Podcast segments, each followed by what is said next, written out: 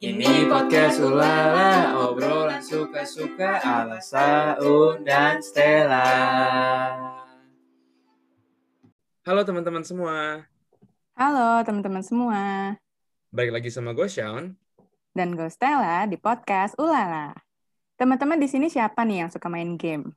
Gue sendiri jujur bukan gamer, dan kalau saya sendiri setahu gue juga mainnya chess.com doang, ya nggak Un? Bener banget.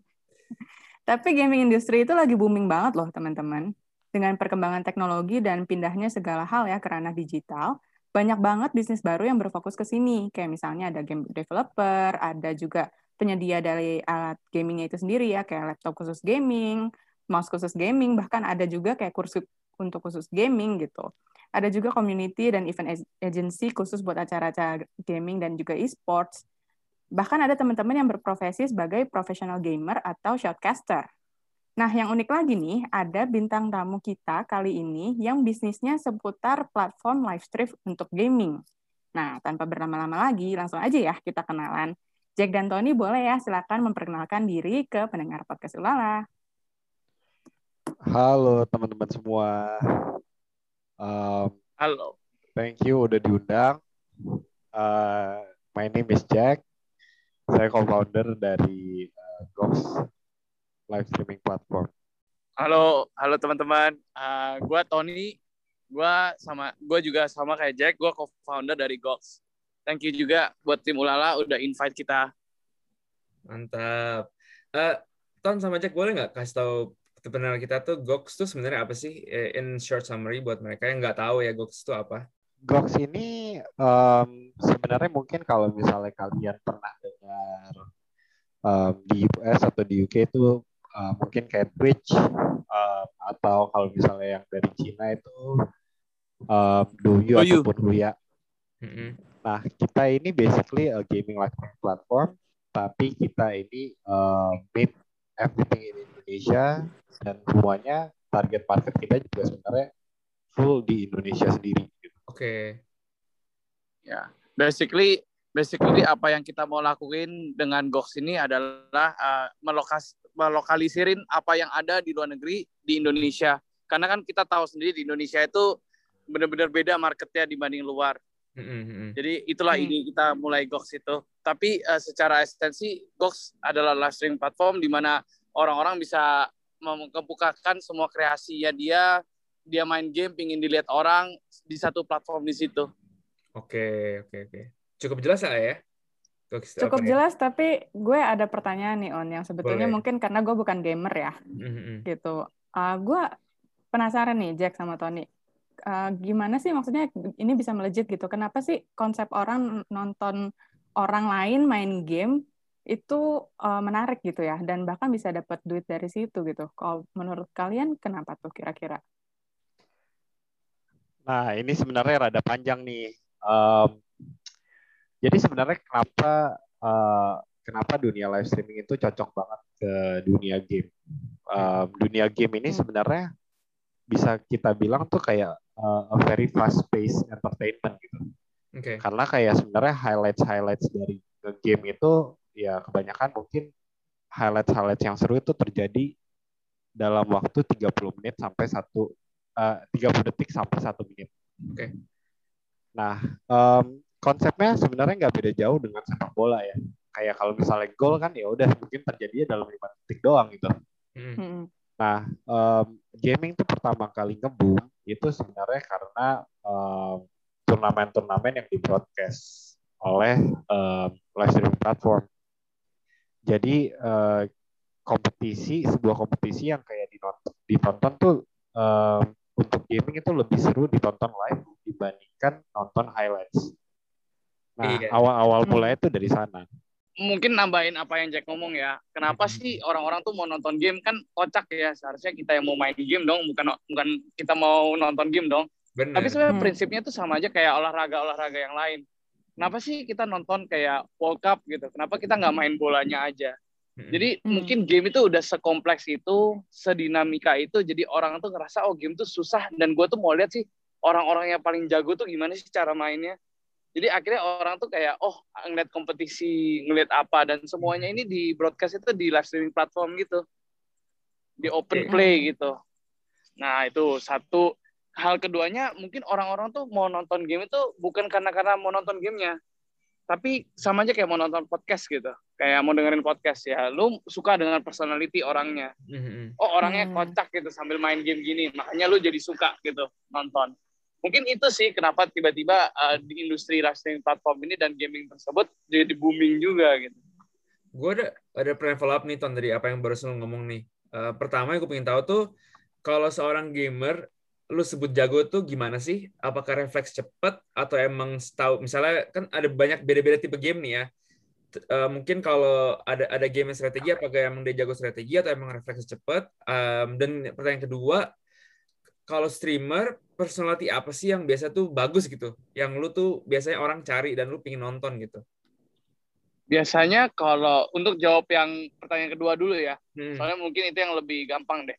Hmm. Eh, kalau mau tahu orang yang fun atau gimana itu sama aja kayak preferensinya orang sih. Kenapa lu suka nonton film ini? Kenapa lu suka denger lagu itu? Hmm. Kalau gua personally, gue pasti nyari yang streamer yang kayak mungkin dia bahas tentang hidupnya sambil main. Jadi Hmm. main itu adalah Hmm. backgroundnya aja, Hmm. tapi dia lebih cerita kayak ceritanya dia gitu loh. Hmm. Atau enggak dia lucu main sama temennya kocak-kocakan. Akhirnya kita juga happy dengerinnya, Hmm. ikut memesnya gitu. Hmm. Tapi kalau untuk jawab pertanyaan pertama ya gimana sih ngeliat gamer jago itu agak berat sih. Un. Hmm. Oke. Kayak gamer jago tuh beda-beda gitu. Sama aja kayak lu tanya gua gimana sih tahu pemain sepak bola yang jago? The easiest way yang kita lihat tuh oh berarti dia menang banyak kompetisi Oke. gitu. Hmm, menarik ya, On ya. Um, jadi sebenarnya kayak e-sport, eh, e-sport dan gaming ya eh, di Hmm. seputar itu tuh sebenarnya yang memang another form of entertainment aja sih sebenarnya. Hmm. Kayak youtuber aja, Kalau- cuman ini ada mainnya. Hmm. Ya, kalau gua ngomong sih nggak beda jauh sama olahraga biasa, tapi lebih di broadcast aja sama kayak di youtuber-youtuber gitu. Terus Combination bit of both lah. salah satu yang gue juga lihat ya Ton sebenarnya mungkin apakah karena untuk menjadi gini sih mungkin potensi e-sport lebih tinggi apakah itu karena itu lebih relatable sama semua orang karena nggak semua orang bisa punya ke ability atau physical ability kayak LeBron James atau eh, Ronaldo cuman kalau misalnya lu kayak main game ya mungkin itu bisa semua orang bisa gitu benar nggak sih Mungkin sih. Kalau itu sih lebih kayak jadi banyak peminatnya aja, makanya kenapa bisa booming kalau gua ngomong. hmm. Kayak industri ini orang nggak sadar bahwa usernya tuh banyak gitu loh. Atau kalau kita ngomong basket tuh banyak pemainnya, biarpun pro atau nggak pro, tapi banyak peminatnya gitu. Hmm. Hmm. Jadi itu sih. Sebenarnya kalau misalnya kita ngomong ke dunia e-sport juga ya, uh, Un, Hmm. itu sebenarnya yang paling yang yang menjadi pembeda paling besar itu sebenarnya adalah ease of access-nya gitu. Oke. Karena kalau misalnya um, lu bandingin sama sport-sport lain gitu. Untuk main bola lu harus ke lapangan bola. Iya. Kalau misalnya untuk main basket lu harus ke lapangan basket. Mm-mm. Di mana sekarang ini kalau misalnya e-sport asalkan lu ada internet, lu bisa main dari HP, Iya. lu bisa main dari mana aja, lu bisa nonton apa aja gitu. Mm-mm. Jadi Hmm. makanya itu pengguna dan kayak peminat eh, gaming tuh global banget dan banyak banget. Oke. Karena ya mereka tuh gampang banget kalau buat nge-game tuh mereka tinggal buka smartphone dia atau device-nya mereka lah. Mm-mm. Mungkin kalau kalau misalnya mau disimplify apa yang Jack ngomong tuh kayak sama aja kenapa sepak bola lebih accessible dibanding tenis atau golf. Iya. Soalnya kan kalau golf misalnya ada peralatannya banyak lah, lapangannya lebih sedikit lah gitu. Mm-mm. Sedangkan e-sport tuh bener-bener kalau lu punya HP, even pun HP Oppo atau apa pun tuh kayak ya lu bisa main game gitu. Dan akhirnya lu hook dan Hmm. jadi suka sama game itu. Oke.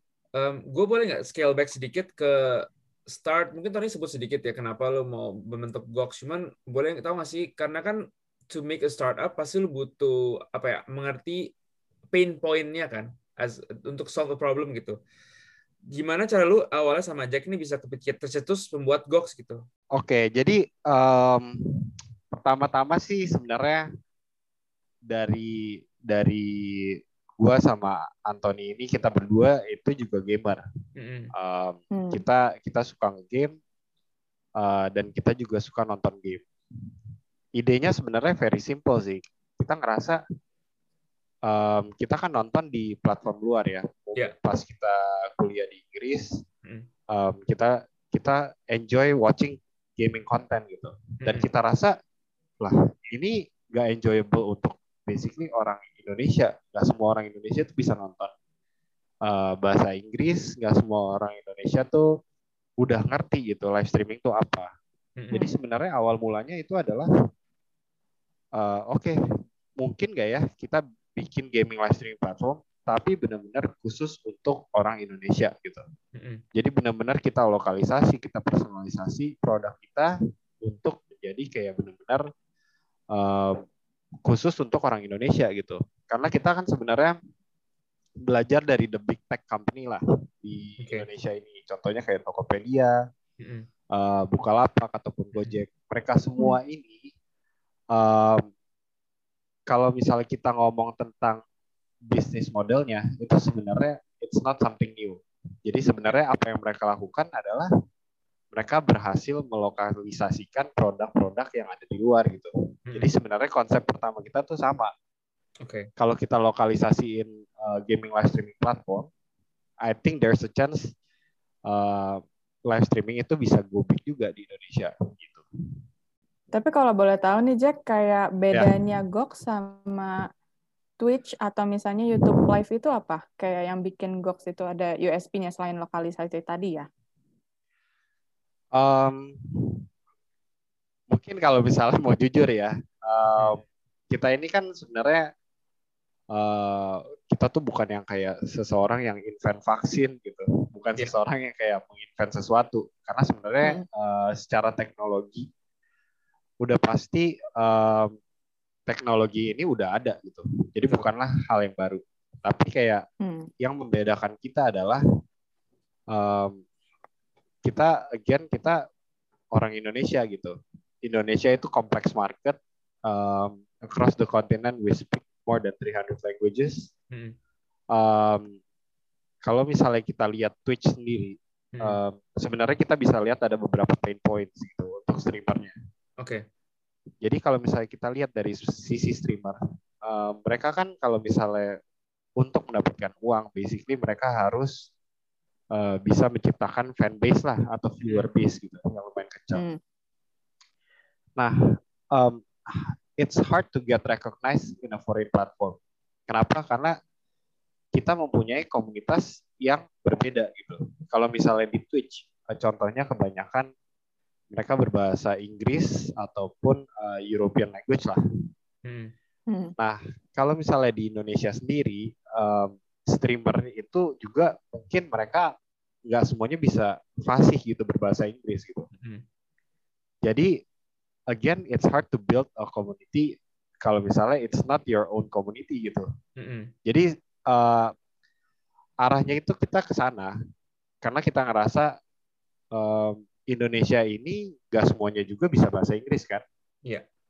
Kita mungkin kalau misalnya kita ngomong sama um, anak-anak muda, mungkin mereka lebih terbiasa dengan konten bahasa Inggris, tapi ya mereka nggak semuanya juga berbahasa Inggris gitu. Iya. Ya Hmm. lebih, lebih banyak yang yang enggak dibanding yang iya kali ya Jack ya. Iya, jadi kayak in terms of majority itu lebih banyak yang non English speaking gitu. Oke. Hmm. Nah, um, selain di itu juga, kalau misalnya kita ngomong di Twitch, Mm-mm. kalian tuh kalau misalnya kalian terms of exploration page ya, kalian kalau misalnya explore atau kalian browsing, it's hard to find uh, Indonesian streamers. Kenapa? Karena mereka kan semuanya basically uh, ditatanya itu berdasarkan jumlah viewers, Iya. jumlah viewers kalian gitu. Jadi secara nggak langsung kita menempatkan streamer-streamer Indonesia ini yang kayak mau mencoba build community untuk um, langsung berkompet kayak dia langsung kompetisi dengan yang kayak streamer-streamer yang paling atas yang kayak viewernya berbahasa Inggris gitu. Mm. Makanya itu kayak mereka susah untuk uh, mendapatkan uh, rec- recognition lah gitu. Hmm, hmm. Oke. Kalau Gitu. ini Jack, Nangkep. lawan YouTube Live nih kan YouTube Live juga one of Hmm. probably one of your biggest competition juga kan karena gue juga dan salah satu yang gue lihat uh, kenapa YouTube Live itu mungkin bisa lebih itu the playback function. Itu juga salah satu komen-komentar yang gue lihat dari app reviews itu tuh lu belum punya playback function. Lu merasa ini satu suatu additional yang perlu nggak sih? Karena gue juga ngelihat the trend of moving Twitch highlights into YouTube channel. Apakah kalian consider itu nggak sih atau emang nggak terlalu gitu? Um, kita of course kita consider itu ya. Cuma kan bagian uh, sebenarnya posisi kita adalah uh, kita ngelihatnya sebenarnya gini. Kalau misalnya untuk sisi gamer, hmm. um, again kan mereka untuk bisa mendapatkan uh, recognition hmm. atau misalnya untuk mendapatkan kayak bisa viral atau gimana itu sebenarnya kita ngelihat itu dari uh, mereka punya uh, highlights lah hmm. mereka punya gameplay atau mereka punya sesuatu yang kayak klipnya itu yang kayak bikin itu luar biasa gitu. Yeah. Nah, um, kita ngerasa kalau misalnya VOD feature sebenarnya uh, it's not uh, something yang kita prioritize sekarang gitu. Oke. Okay. Yang kita yang kita buat um, justru adalah clipping feature. Jadi hmm. sebenarnya um, kita ngerasa tuh gamer bisa dapat recognition itu dari mana sih? Sekarang tuh pengguna paling banyak kalau misalnya kita ngomong dari consumer demographic ya, hmm. itu hmm. Uh, secara digital yang paling cocok dengan kita adalah sosial media TikTok. Oke. Okay. Oh. Jadi mereka itu short video content creator kan. Makes sense. Makanya hmm. kita hmm. develop uh, clipping feature di mana kalau misalnya mereka lagi stream, uh, mereka pencet button ini, mereka bisa langsung uh, take one minute and a half back dari uh, waktu dia pencet button ini untuk ngeklip uh, dia punya highlight hmm. yang bisa langsung di-share ke TikTok dan sosial media lainnya. Gitu. Jadi kita um, kita ngerasa VOD itu will be on the product roadmap untuk kita, hmm. tapi currently sebenarnya fokusnya kita masih di oke okay, gimana caranya kita bantu short uh, short video content creator ini yang yeah. yang makin bikin konten semakin banyak semakin gampang gitu. Nah soalnya kan gue juga sama Jack juga mikir kayak kita nggak boleh terlalu fokusnya nggak boleh terlalu broad gitu. Kita harus fokusnya satu-satu sih. Memang aimnya kita soalnya kemarin buat clipping karena clipping itu nggak hanya di hmm. TikTok kita juga bisa bantu buat taruh di Instagramnya dia dan kawan-kawan. Jadi bantu untuk exposure juga dan nggak secara langsung juga pasti uh, bantu untuk exposure Gox juga kan.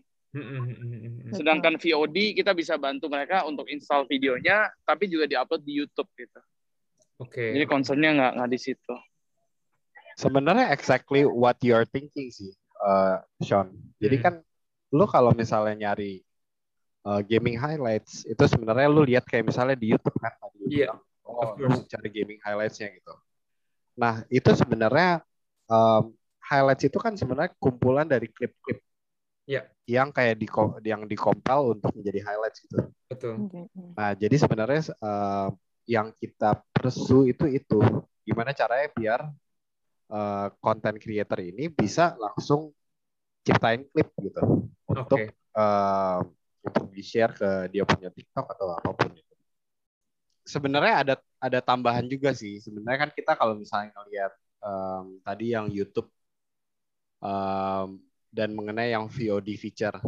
Jadi kalau misalnya kita lihat juga tuh sebenarnya kita mesti ngelihat dari uh, gaming community tuh sukanya konten kayak gimana gitu. Nah, kayak yang lu bilang tadi, Un, um, kita tuh kalau misalnya mau cari, kita sebagai gamer ya, kalau misalnya kita mau cari konten itu, yang kita mau cari di YouTube itu sebenarnya kebanyakan kan bentuknya highlights gitu. Yeah. People do not uh, really need kayak tiga jam streaming diubah ke tiga jam VOD gitu. Karena yang nonton juga sebenarnya gue mau nggak ya spend tiga jam untuk nonton ulang gitu. Iya. Atau mendingan gue gue nunggu dia nonton live lagi gitu. Hmm. Gue nunggu dia nge-live lagi baru gue tonton gitu. Hmm. Nah, jadi sebenarnya apa yang kita coba encourage juga hmm. dari sisi kita itu oke, okay, um, gue pingin lu sebagai gamer itu monetisasi dari semua platform gitu. Oh, okay. Lu harus bisa curate lu punya konten. Konten yang lu bentuknya kayak oke okay, 10 menit sampai 15 menit video. Lu hmm. edit dari gameplay lu, lu hmm. up ke YouTube. Itu bentuknya highlight gitu. Jadi compilation of clips gitu-gitu. Tapi kalau misalnya um, when you are live gitu, Mhm. ya lu coba cari klip sebanyak mungkin lu up ke TikTok gitu. Jadi kayak sebenarnya apa yang gue lihat adalah kalau misalnya video tiga jam, video lebih dari durasinya lebih dari satu jam aja deh eh, di YouTube itu sebenarnya jarang yang viewsnya tinggi gitu. Dan mereka sebenarnya jadi nggak bisa monetize dari kontennya dia sendiri gitu. Iya. Hmm. Gitu. Oke. Oke. Hmm. Kalau gue lihat kan lu eh, apa ya kalian tuh perhatiin banget ya detail sampai kayak bahkan eh, gimana cara si streamernya itu ngambil klipnya dan mereka bisa uploadnya itu ke platform mana gitu untuk sosial medianya. Nah kalau boleh tahu tuh kayak bisnis modelnya dari Gox sendiri itu gimana sih dan kayak perannya si streamers ini tuh dari Gox itu kayak partner atau atau gimana tuh? Boleh tolong dijelasin nggak? Kalau misalnya dari streamer itu, streamer tuh ada dua tipe sih. Ada yang bener-bener kayak dia purely ah iseng ah, gue mau coba di Gox gitu. Ya udah Mhm. gue coba di Gox tanpa ada partnership, tanpa ada kontrak. Jadi dia ke sana aja untuk explore gitu. Siapa tahu kayak kita ke YouTube lah. Nggak ada so- some sort of partnership, nggak ada kontrak, nggak ada apa ya. Kita mau explore, oh seberapa banyak sih orang di Gox. Mm-mm. Hmm. Ada juga yang benar-benar kita kontrak. Jadi kalau memang ada certain amount of uh, ACU kita ngomong ya, uh, active concurrent user atau WHR, dia nanti bisa kita kontrak, kita kayak gaji gitu. Hmm. Hmm. Di situ dia jadi partnership kita. Oke. Mungkin Jack juga bisa ngobrol tentang uh, ghost partnership, Jack. Iya, jadi sebenarnya apa yang kita coba buat itu kan sebenarnya kita pengen uh, streaming ini tuh menjadi ses- sesuatu pekerjaan yang bisa dilakukan oleh uh, generasi digital ya. Hmm. Nah, sebenarnya kalau misalnya kita ngomong um, program dari kita punya uh, untuk kita punya streamer itu bentuknya nggak beda jauh dengan um, Gojek untuk Gojek driver dan Grab untuk Grab driver mereka gitu. Jadi sebenarnya semuanya tuh based on points. Iya. Um, tergantung dengan kayak kalau misalnya untuk streaming itu tergantung dari kayak oke average viewersnya kalian berapa, um, jumlah jam uh, viewers tuh nonton konten kalian tuh berapa. Oke. Jadi kayak ada beberapa matrix-matrix yang kita kasih untuk dia penuhin untuk Mhm. dia bisa dapat gaji gitu. Hmm. Oke. Hmm. Nah, mungkin eh, kalau mau tambahin ke ke pertanyaan Stella tadi, Hmm. itu kalau misalnya kita ngomong bisnis model kita sendiri ya, Ya. itu sebenarnya kita eh, kita ini kan masih at the pre-seed stage gitu. Jadi kita Hmm. benar-benar kayak startup yang kayak benar-benar baru launch produk kita lah. Sebenarnya kalau dari sisi eh, monetization apa yang gue bilang itu belum tentu bisa jadi patokan. Itu sama aja kayak eh, Facebook pertama kali bikin dia nggak tahu gitu dia bisa jadi kayak eh, Iya. posisinya kayak sekarang. Hmm. Hmm. Nah, tapi kalau misalnya yang dari eh, kita lihat sekarang ya, Hmm. apa yang kita eh, envision gitu, Hmm. itu adalah kita mau target kita adalah kita mau jadi the new media for digital generation. Oke. Nah, berarti kalau misalnya kita ngomong total addressable marketnya kita itu sebenarnya digital advertising di Indonesia gitu. Karena kan company sekarang kalau misalnya kita lihat sendiri gara-gara ada COVID ini, itu banyak kayak eh, billboard-billboard di Indonesia tuh udah nggak dipasang iklan. Eh, Hmm. Basically offline adver- advertising tuh udah mulai menurun dan semua orang mulai pindah ke online. Hmm. Nah, em, dari dari kita punya bisnis model sendiri adalah mungkin bentuknya eh, bisa dibilang mirip dengan YouTube ya. Jadi sebelum kalian nonton eh, video-video itu, misalnya kalian kena advertisement, Ya. atau kayak eh, di dalam platform kita kita ada beberapa banner em, dan ada ya intinya kayak oke customer punya eyeball itu bisa diarahin ke eh, beberapa tempat di platform kita gitu dan mereka pay uh, advertising money to get the attention of our user Ya. kayak gitu. Nah, em, selain itu juga sebenarnya kita untuk membedakan kita dengan uh, YouTube itu kita ada sistem uh, gift atau donasi gitu. Donation.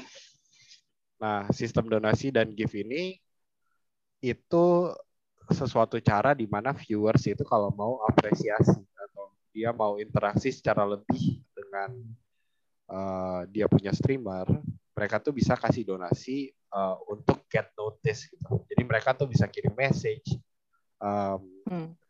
terus mereka juga bisa muncul di channelnya namanya mereka, Mm-mm. terus mereka juga bisa menjadi top ranking donator. Jadi kayak mereka namanya akan selalu terpampang di channel itu sebagai orang yang paling paling sultan lah. Iya, Paling banyak donasi. kan. Iya, gue udah lihat. Nah, Ya, jadi kalau misalnya viewer-viewer kayak atau listener-listener kayak nggak nggak nggak kebayang tuh gimana sih donasi sama aja kayak pas kita ngasih gift kalau pada pada nonton bigo-bigo gitu Buset. Nggak biar kebayang gitu Oh iya, iya. jadi ya Nah, gitulah kita- jadi kita kita kita, jadi stimulus buat ya stimulus buat conversation lah Iya, iya, gua, gua ngerti sih. Maksud gue kan, gue juga pernah lihat sih. In, in, tapi abroad itu lebih, mungkin lebih lebih sering ya. Gue juga um, lately gue juga lihat um, apresiasi dari seorang streamer ke orang yang kasih gift tuh kayaknya emang ada rasa tersendiri ya. Mungkin gue jujur gue gak bisa relate. Tapi I can see why people mau di shout out gitu kan in in the, in an actual live stream gitu ya. Hmm. ya Gua Ini berarti kayak campuran ini ini on. Apa Sorry, sih? gue ini bentar. Iya. Komen dikit. Kayak campuran dari kerjaan gue yang digital advertising kan biasa taruhnya di game platform ya. Dan kadang ada beberapa kalau Facebook itu tuh ada yang kayak rewarded gitu. Jadi kerja sama-sama si perusahaan gamenya atau platform gamenya itu kalau misalnya dia nonton dia dapat reward untuk si gamenya gitu loh.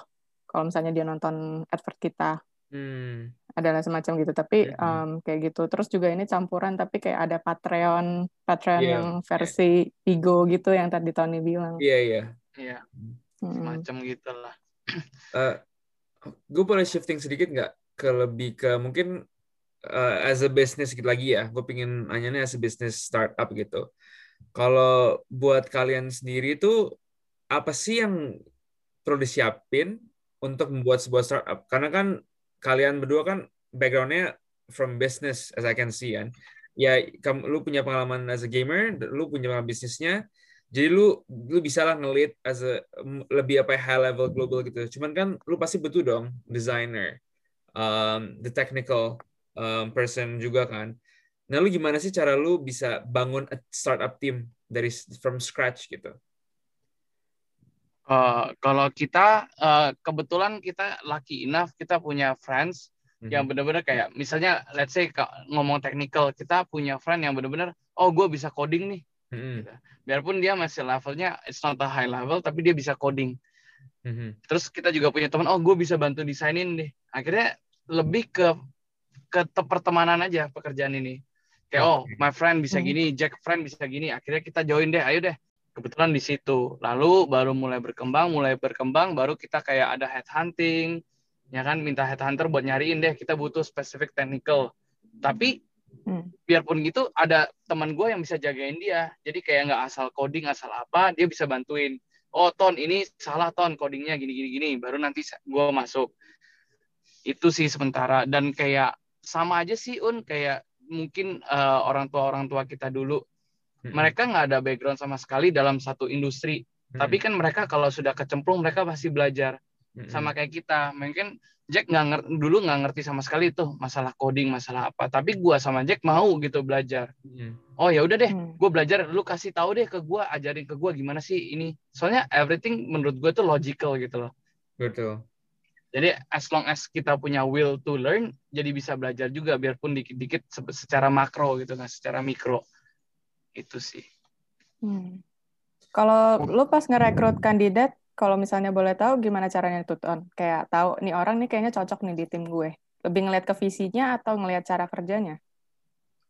gue lihat sifatnya sih Uh, no matter what dia jago Hmm. tapi kalau orang yang nggak bisa diomongin orang yang nggak bisa kerjasama sih percuma jadi gue lebih mikirin dari sisi teamworknya personally sih dan juga kalau misalnya masalah kompetensi ya kok uh, kompetensi itu biasanya kan kalau technical itu kita ada kayak uh, apa tuh namanya tes tes program gitu Iya. Nah itu kan kita bisa cari-cari di internet. Oh ya, lu bisa nggak solve ini, solve ini, solve ini. Kalau bisa kan kita, oh oke berarti lu bisa gitu. Dan kita juga lihat pas history jobnya. Kayak Hmm. kita ada engineer kita yang bekas dari Bukalapak, ada yang dari pergi kuliner. Kan Hmm. those big companies kan nggak mungkin main yang macam-macam yang kaleng-kaleng gitu kan. Pasti kan yang lumayan bagus kan. Kan Iya, bahasa iya. Jakarta gitu, kaleng-kaleng kan. Mantap, mantap. Oke, Gitu. oke. gue mau tambahin dikit tadi sebenarnya kalau misalnya eh, dari yang pertanyaan eh, Sean ya Hmm. itu em, sebenarnya apa yang perlu dipersiapkan kayak untuk bikin startup itu sebenarnya pertama-tama itu lebih ke mental sih Un Oke.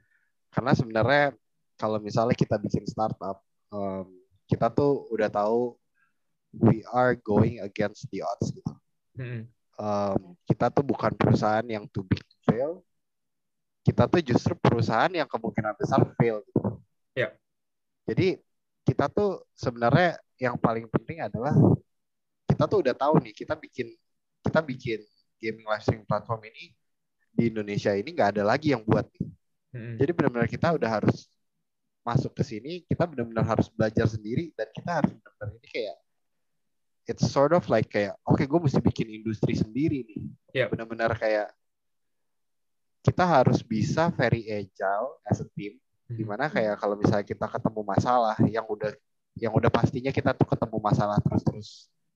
Jadi kita gimana caranya kita bisa ketemu masalah tapi kita bisa solve-nya cepat.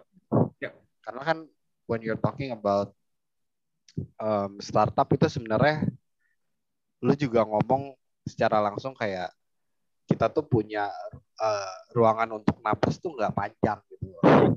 Hmm. Ya kan.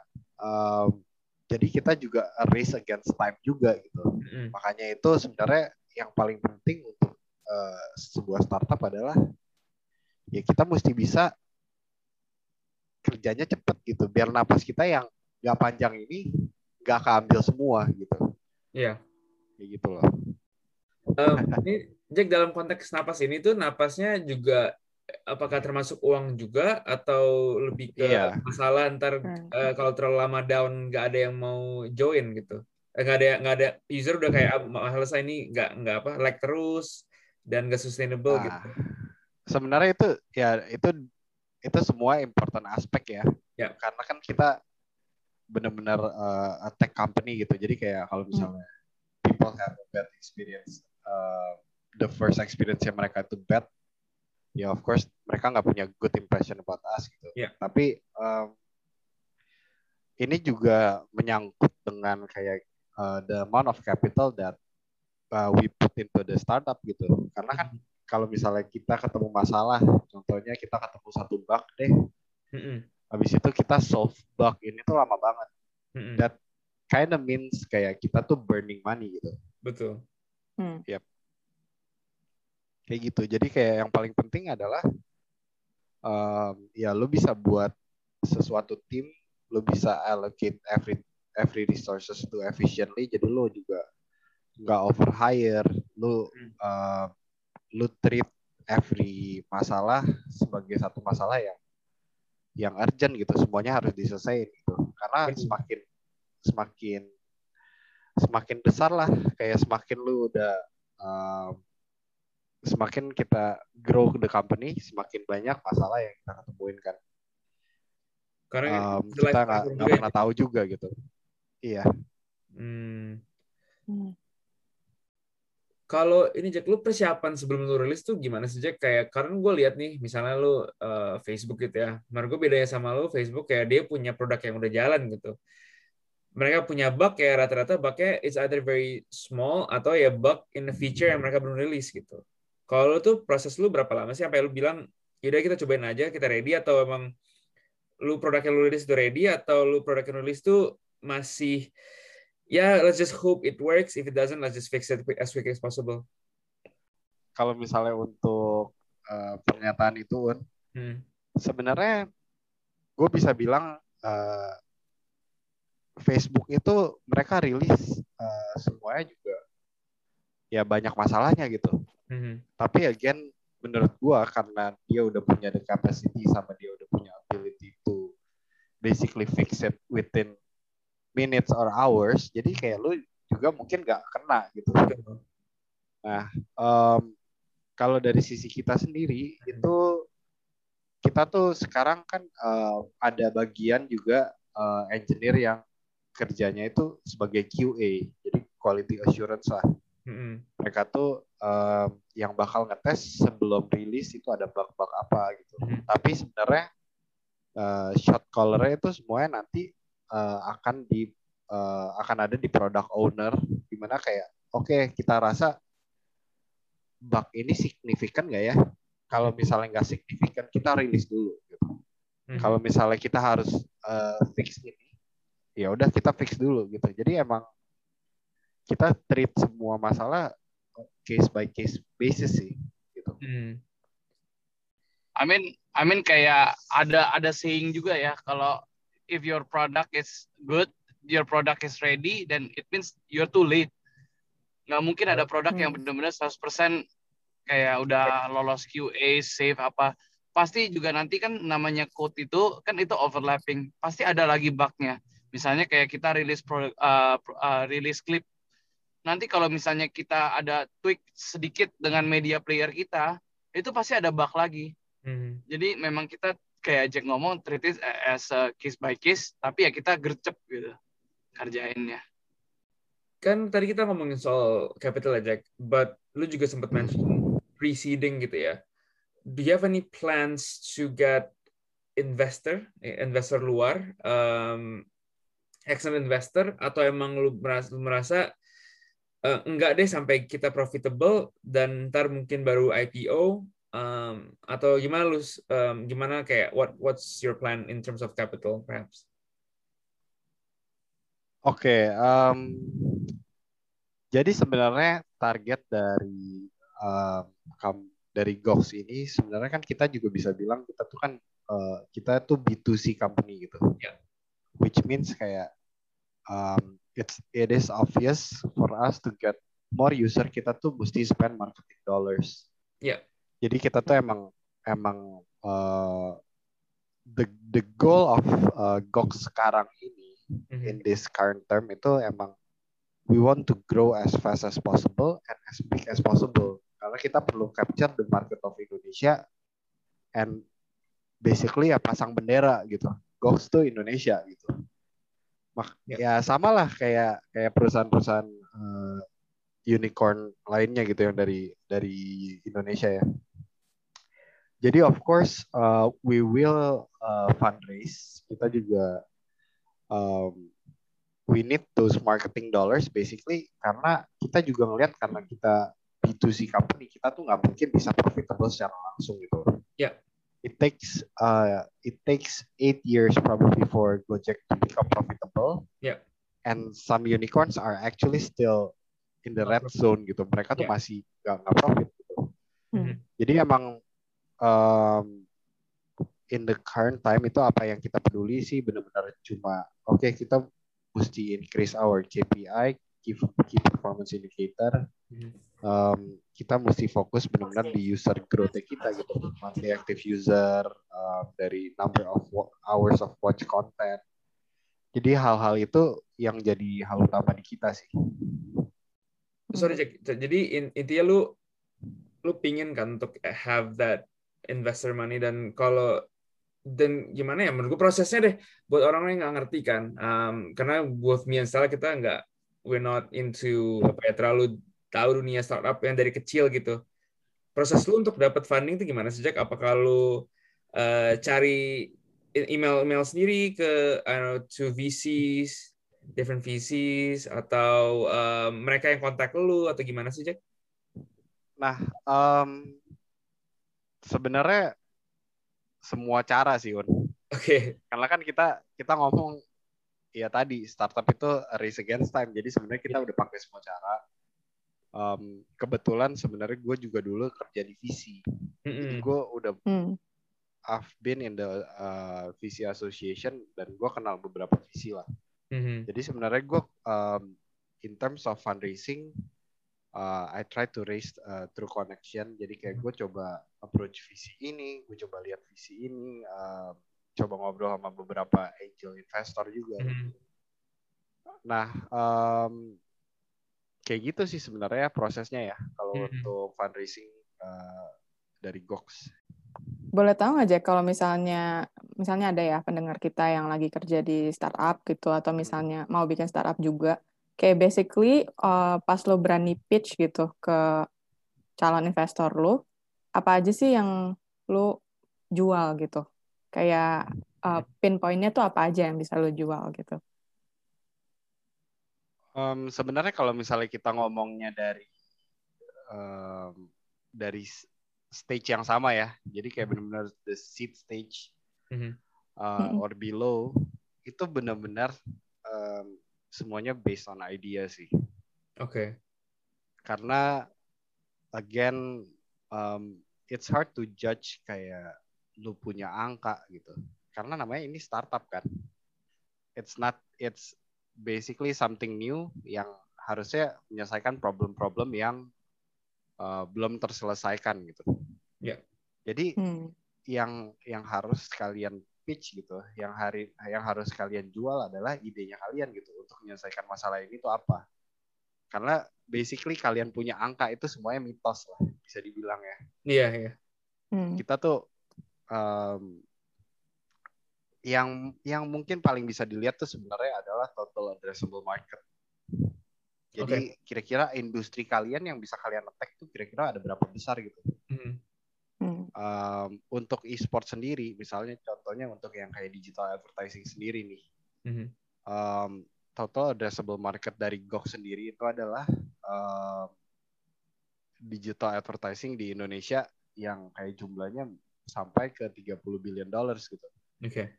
Ini bisa bisa kalian lihat di report mana pun. Mhm. Jadi um, industri size ini matters juga karena kayak kalian mau attack a big market instead of like uh, going very niche gitu. Kalau ini sih Jack, maksud gue kan lu berdua tuh masih tergolong muda ya dan probably kalau lu start up, you know, uh, apa memulai startup pasti lu you- you- probably you're- you're young. Tapi gimana sih cara lu dapat respect from an investor atau from peers atau mungkin dalam to- when you're hiring someone, um, gimana cara mereka tuh lu bisa kayak show that lu tuh you can trust me that I'm the CEO gitu, even though I'm not probably that much experience than you have gitu. Sebenarnya sih eh, nggak jauh beda sama lu waktu ngomong ke investor ya. Hmm.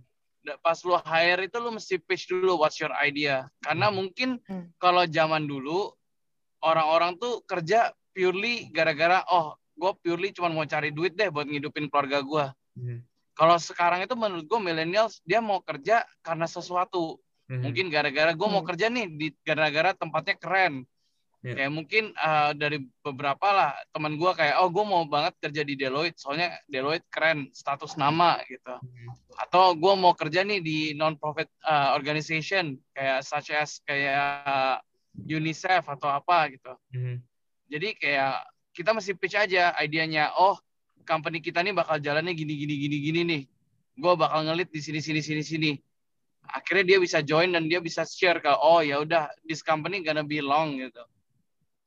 Karena juga jujur aja kan nggak mungkin lu mau ke tempat yang ada cuman setahun dua tahun terus tempatnya udah hilang juga kan Iya. Hmm. dan juga lu juga mesti show ke mereka kalau lu tuh bisa ngelit lu bakal komit di tempat ini jangan juga lu pertama manis di depan terus sisanya lu kayak ah yaudah lu aja yang kerjain lu aja yang kerjain gitu. Jadi Jack sama gua bener-bener hampir hands on. Jack bener-bener hands on di daerah community-nya dia dan gua hands on di daerah tech tech side-nya Hmm. jadi sama-sama. Gitu. Ya balik-balik lagi kayak misalnya nih gua sama Jack nggak punya technical ability. Tapi kita show our commitment ya kita mau belajar gitu. Dari situ kan mereka percaya oh berarti Tony sama Jack nih benar-benar serius nih di sini Iya. dan kalau memang kita serius kan pasti whatever it takes kita pasti harus melanjutin kan di situlah dia build trust gitu Hmm, oke. itu Hmm. sih Mungkin kalau misalnya kita ngomong dari segi respect ya, Mhm. I think um, itu sebenarnya juga bakal always be a shortcoming untuk yang founders gitu. Oke. Karena ya apa ya? Karena kita tuh sekarang kan eh, bisa dibilang masih muda lah. Kadang-kadang juga kita kalau misalnya ketemu ketemu kita adalah ketemu kayak beberapa party yang kayak Hah, masih muda banget gitu kayak jadi kayak nggak gitu respect lah intinya. Hmm. Tapi sebenarnya eh, yang kita mesti lakuin adalah basically just be tolerable aja gitu.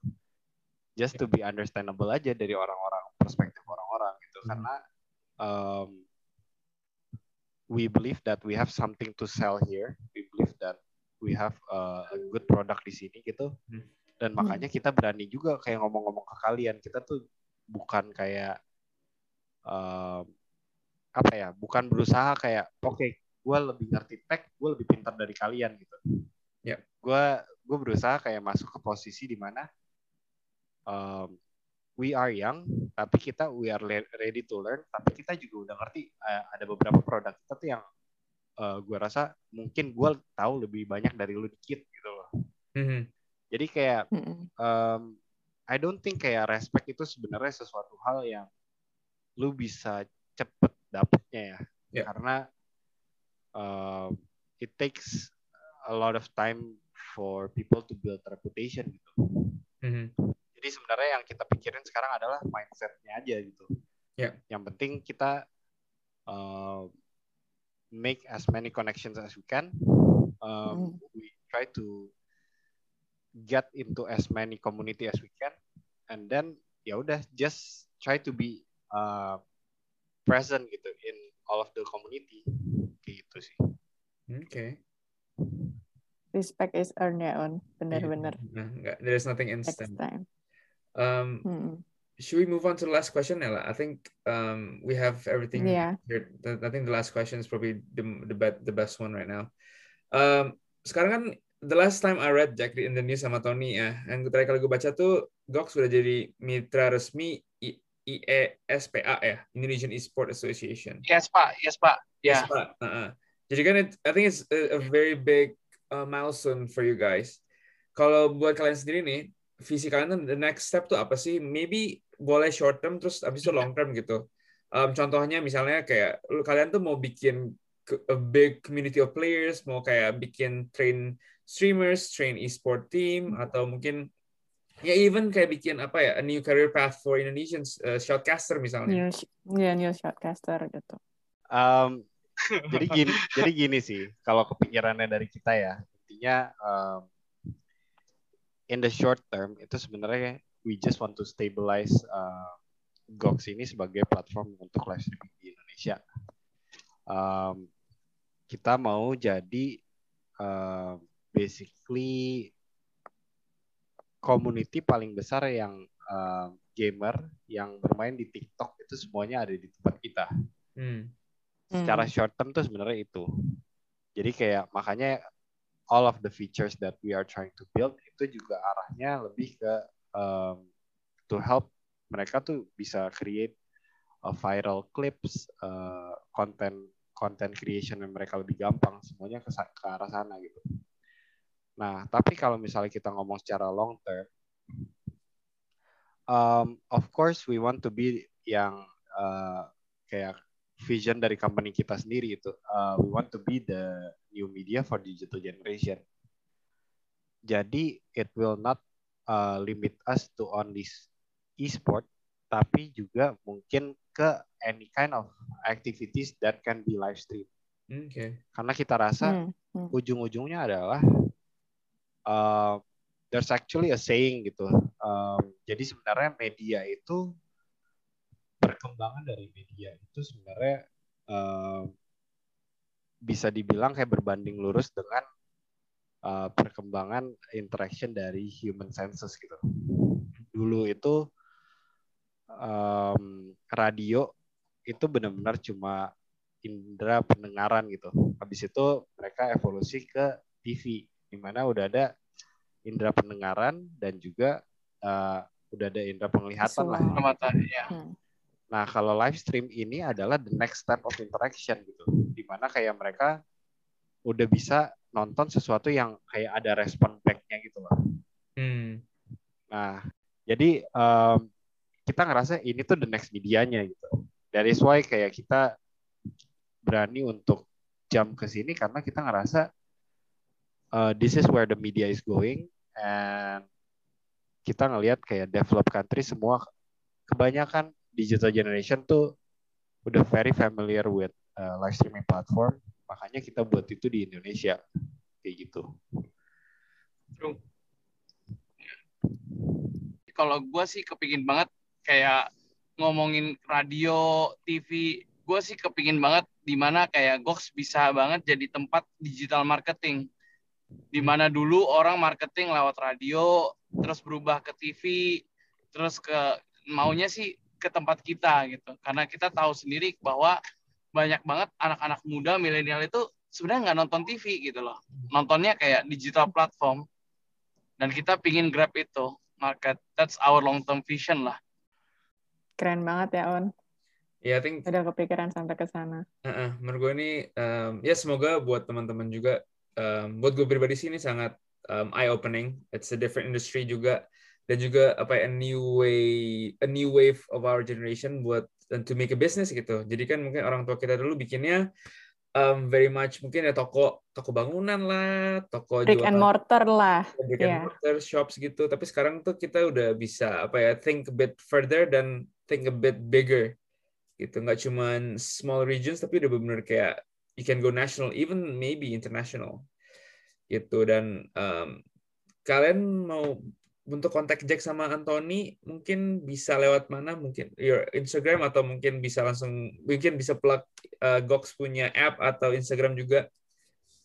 Mungkin kalau mau benar-benar lihat uh, aplikasi kita kita bisa klik di gox.id that's our URL tapi kalau mau kontak kita bisa lewat uh, DM di Instagram gox.play gox.play oke nanti kita bakal taruh juga ya Un di uh, Instagram kita attack ke gox.play. Thank you banget Jack dan Tony buat waktunya ya. Kita gangguin sebentar. Ini dua Thank dua you banget guys. Thank you, thank you. Nggak apa-apa. Mumpung hari libur, jadi bisa. Oke okay, teman-teman okay. See you in the next episode. Bye. See you. Bye. Bye. Bye.